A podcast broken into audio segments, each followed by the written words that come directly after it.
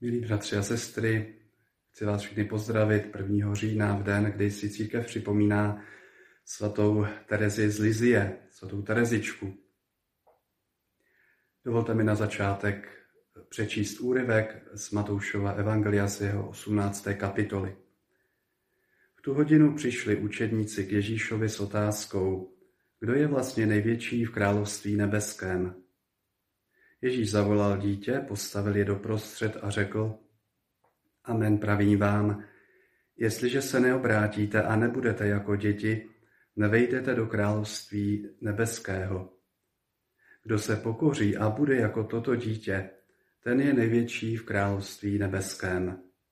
A kdo přijme jediné takové dítě ve jménu mém, přijímá mne.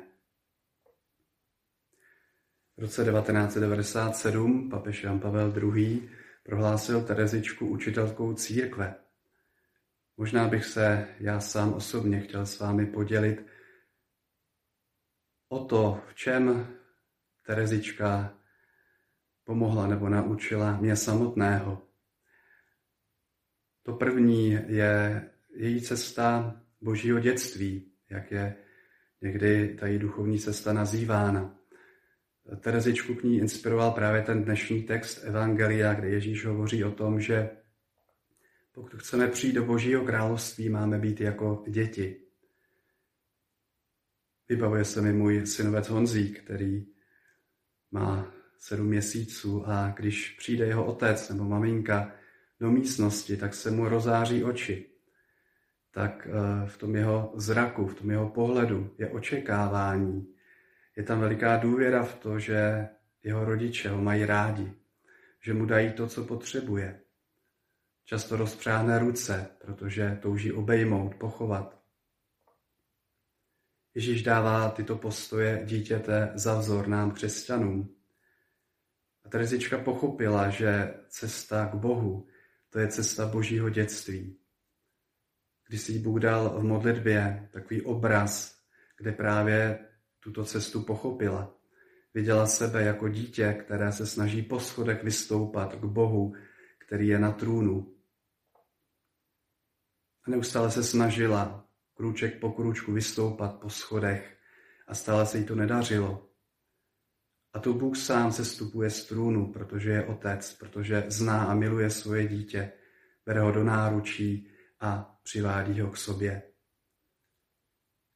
Pro mě osobně znamenala tato cesta svaté Terezie takové poznání sebe přijetí, přijetí vlastní křehkosti, přijetí toho, že před Bohem si nemusím nic dokazovat, že si nemusím zasluhovat, že si nemohu Boha podplatit, koupit si ho.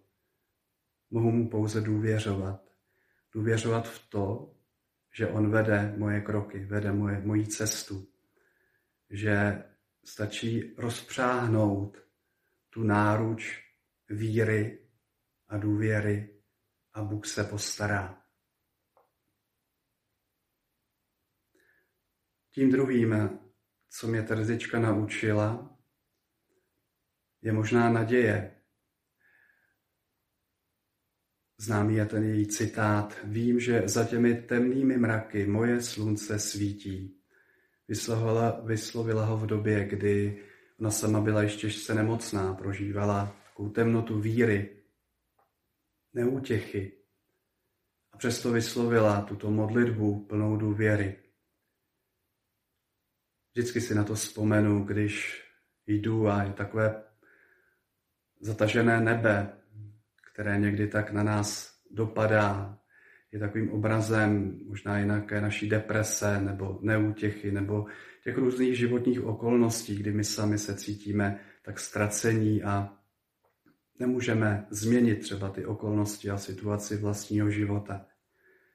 Vždycky se mi připomene právě tato důvěra a naděje svaté Terezičky, že ten zrak víry vidí ještě za ty všechny okolnosti a chmury našeho života – a že stačí někdy právě i uvidět ten paprsek, který protne to zatažené nebe a váš den se rozjasní.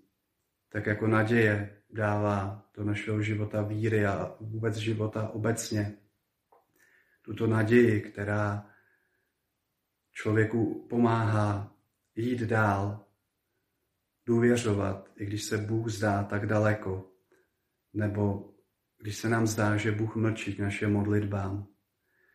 Jsem velmi vděčný Terezice, že mě naučila tomuto postoji víry, postoji naděje.